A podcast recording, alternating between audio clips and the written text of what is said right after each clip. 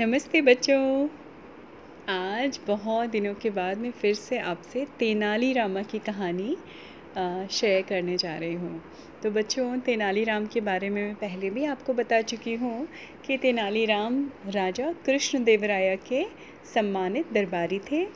उनके मुख्य सलाहकार थे और आ, क्या थे? बहुत प्रिय थे राजा कृष्ण देवराय को और उनके राज्य का क्या नाम था? विजयनगर। ठीक है?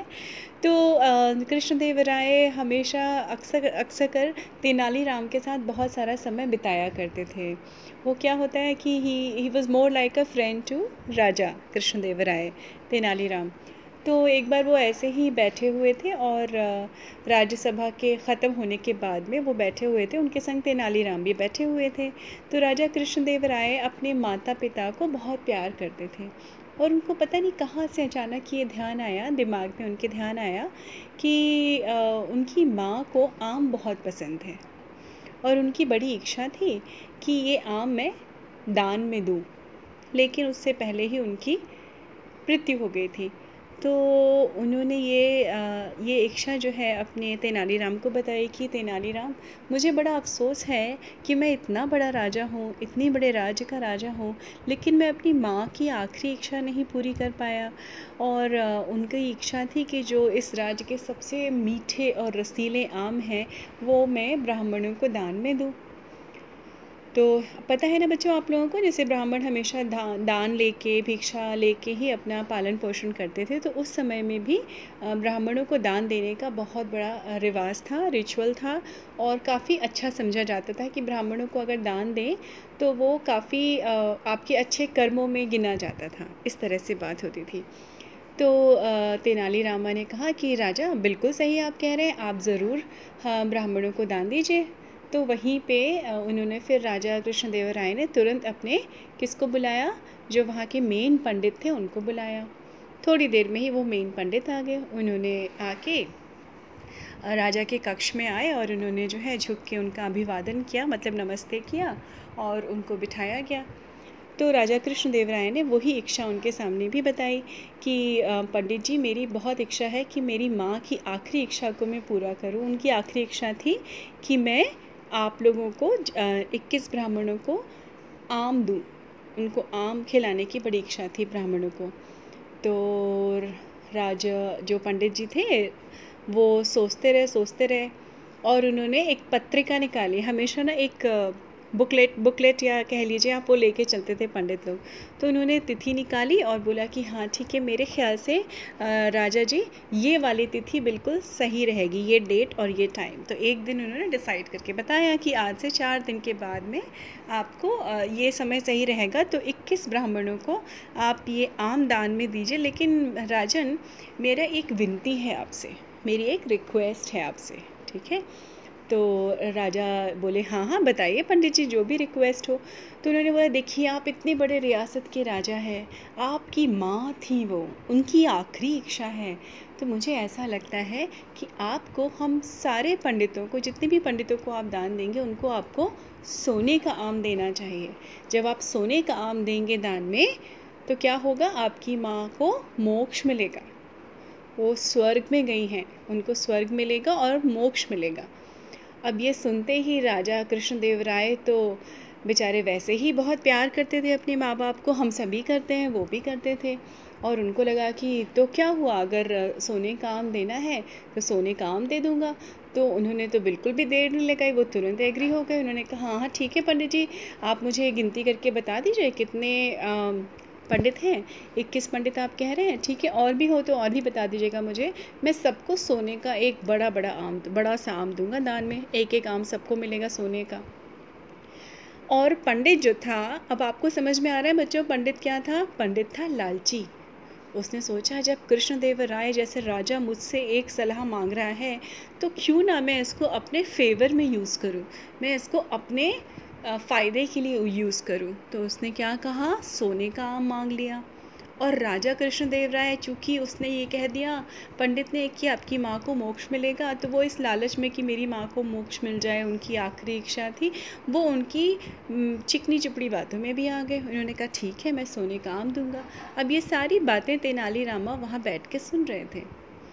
तो और वो ब्राह्मण को पंडित को देख के समझ गए कि ये पंडित जो है, वो क्या हो गया है? लालची हो गया है। ठीक है? और चार दिन के बाद का दिन डिसाइड हुआ था। तो वो पंडित वहाँ से आज्ञा लेके चला गया। उसने कहा, ठीक है राजा जी, मैं चार दिन के बाद 21 पंडितों के साथ में यहाँ आ जाऊँगा और आप तैयार रखिएगा, आप दान देंगे और आपकी माँ को मोक्ष मिल जाएगा। राजा जी ने बोला, ठीक है। वो तो पंडित वहाँ से चला गया। उन्होंने तुरंत राजा राम मोहन राय ने क्या आदेश दिया कि जाइए और जाके कोषाध्यक्ष को बुला के लाइए, जो हमारे ट्रेजरार हैं। ठीक है? और उनको आदेश दिया कि जाइए, अभी के अभी कम से कम 25 सोने के बड़े बड़े आम बनवा के मुझे चार दिन के अंदर चाहिए। तीसरे दिन मुझे यहाँ मिल जाने चाहिए। और राजा का आदेश था। उनका हुक्म था, कैसे टाल देते? वो जो कोषाध्यक्ष थे, जो ट्रेजरर थे, उन्होंने भी तेनालीराम की तरफ़ देखा। तेनालीराम के चेहरे पे भी थोड़ी सी असंतुष्टि थी, है ना?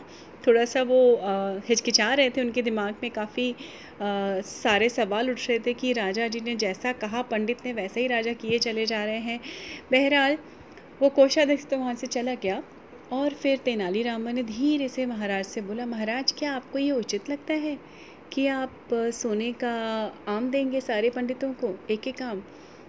तो राजा जी ने क्या कहा? राजा जी ने कहा हम्म ये मेरी माँ की आखिरी आखिरी इच्छा थी और तेनाली तुम्हें नहीं लगता है कि जो पंडित जी ने पत्रिका देखी और जो भी बताया, मुझे तो पूरा विश्वास है कि मेरी माँ को बड़ी मोक्ष मिलेगा और चाहे कुछ भी, कितने भी धन लग जाए इसमें, लेकिन मैं सोने का आम ज़रूर दूँगा।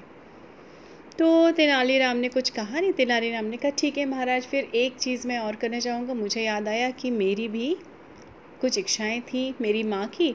वो मैं आपको, जब आपके पंडित आएँगे तो क्या मैं उनको अपने घर भी ले जा सकता हूँ? आपके यहाँ से दक्षिणा मिलने के बाद। तो राजा जी ने कहा हाँ हाँ बिल्कुल, शौक से। तो तेनालीराम वहाँ से उठ के चले गए। अब उनके मन में कुछ चल रही थी तरकीब। तो खैर, आप सब तो समझ ही गए कि क्या तकलीफ़ तरकीब उनके मन में चल रही थी। खैर, वो चौथा दिन आ गया, जब पंडित सारे आ गए और पंडितों के चेहरे पे तो मतलब लालच ऐसे भरा हुआ था, दिखाई पड़ रहा था साफ़ तेनालीराम को, कि ये तो आज मतलब यहाँ से उस लालच में आए हैं कि सोने का आम लेके जाएँगे। खैर सभा बैठी, उन्होंने थोड़ा बहुत जो भोजन कराना था वो कराया और दक्षिणा में सबको, सारे पंडितों को, इक्कीस पंडितों को एक एक बड़ा सा सोने का आम दिया और उन सबने उनको भरपूर आशीर्वाद दिया और सारे पंडितों ने रटी रटाई, वही लाइन बोली कि, राजा, आप फ़िक्र मत करिए, राजा, आपकी माँ को स्वर्ग मिला है, आपकी माँ को मोक्ष मिल गया है। और राजा बिल्कुल खुशी से गदगद हो गए। उन्होंने कहा, वाह चलो मैंने अपने जीते जी एक ऐसा काम कर दिया जो मेरी माँ को बहुत अच्छा आ, सा उसका फल मिल जाएगा। तो ये कह के अब जैसे ही वो पंडित जाने वाले थे वैसे ही तेनालीराम उठ खड़े हुए। उन्होंने बोला पंडित पंडित जी अगर आप लोग के पास समय हो तो प्लीज़ आप मेरे घर भी चलेंगे क्योंकि मेरी माँ की भी कुछ अंतिम इच्छा थी मैं वो भी पूरा करना चाहता हूँ। तो मुझे लगा मैं आप लोगों को बार बार क्यों कष्ट दूँ? जिस दिन आप राजा के यहाँ आएँगे उसी दिन मैं आपको अपने यहाँ भी बुला लूँगा। अब जो मेन पंडित था जिसने ये सलाह दी थी ना बहमूल्य सलाह सजा सलाह दी थी राजा को, उसने कहा, उसने मन ही मन में सोचा, अरे वाह, लगता है ये भी तो अच्छे खासे अमीर होंगे। चलो इनके यहाँ से भी मुझे कुछ दान में अच्छा मिल ही जाएगा।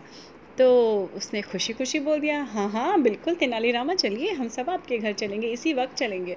वो उसी समय तेनालीराम लेके सारे पंडितों को अपने घर चले गए। ठीक है?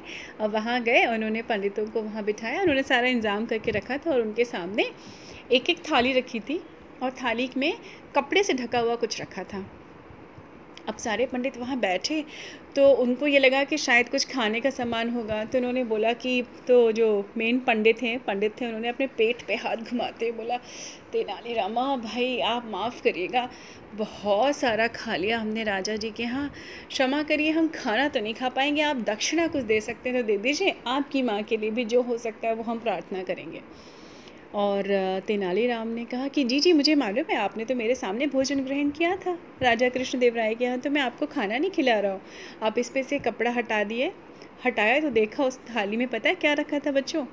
एक लोहे की मोटी सी सलाख रॉड होती ना छोटी छोटी सी रॉड रखी थी, और जब आप उस रॉड को आग में डालते हैं ना, लोहे को तो वो क्या हो जाता है? तपने के बाद एकदम लाल लाल हो जाती है, सुर्ख, लाल कलर की। और वो सारी रॉड ऐसे ही रखी हुई थी। तो पंडित जो है वो देख के एकदम डर गए। उन्होंने कहा, ये क्या है? ये आप क्या करना चाहते हैं? ये क्या है? हमारा घोर आपने अपमान किया। ये क्या है हमारे सामने? तो पंडित जी तेनालीराम ने बोला, पंडित जी, मेरी माँ को ना गठिया था। उनको बहुत तकलीफ़ रहती थी उनके पैरों में। और वो क्या, वो हमेशा क्या करती थी? वो लोहे की गरम गरम सलाख कपड़े में लग, लगा के वो सेकती थी उससे। तो वो सेकने में काम आता था तो मुझे लगा कि अगर वो सिकाई कर रही हैं और तो अगर यही और उनकी बड़ी इच्छा थी कि मुझे ये सिकाई करने से फ़ायदा है तो दूसरों को भी ये सिकाई की जाए। तो इसलिए मुझे लगा और जब मैंने आपका ये कथन सुना था राजा कृष्ण देवराय के दरबार में जब आपने ये कहा था कि आपको आ, असली आम की जगह आपको और ज़्यादा ज़्यादा कीमती सोने का आम चाहिए तो मुझे भी लगा कि अगर सिर्फ़ एक थोड़ी सी सिकाई से क्या फ़र्क पड़ेगा?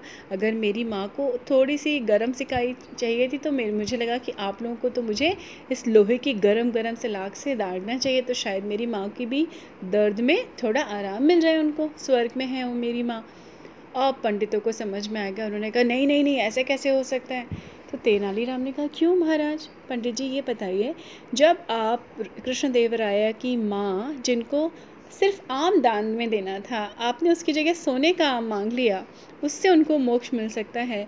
तो क्यों नहीं मेरी माँ की छोटी सी सिकाई करने के उप, के बजाय अगर मैं आपके गरम गरम सलाख से पैर में दाग दूँ तो उनको और आराम मिलेगा ना? आप बताइए ये कहाँ का न्याय हुआ? तब तो पंडितों को अपनी भूल का एहसास हुआ और उन्होंने क्या किया? तेनालीराम से भी क्षमा याचना की।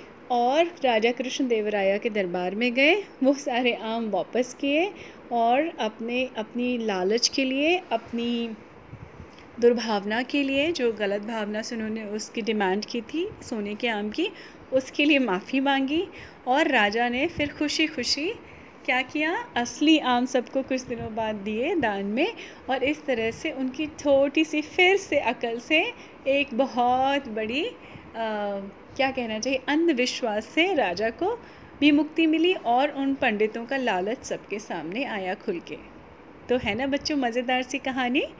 कैसे तेनालीराम छोटी छोटी सी अकल लगा के बड़ी बड़ी समस्याओं का सलूशन निकाल देते थे और सच सबके सामने आ जाता था। तो बच्चों, लालच से दूर रहिए, लालच बुरी बला है। ठीक है बच्चों, फिर मिलती हूँ आपसे अगली कहानी के साथ। नमस्कार।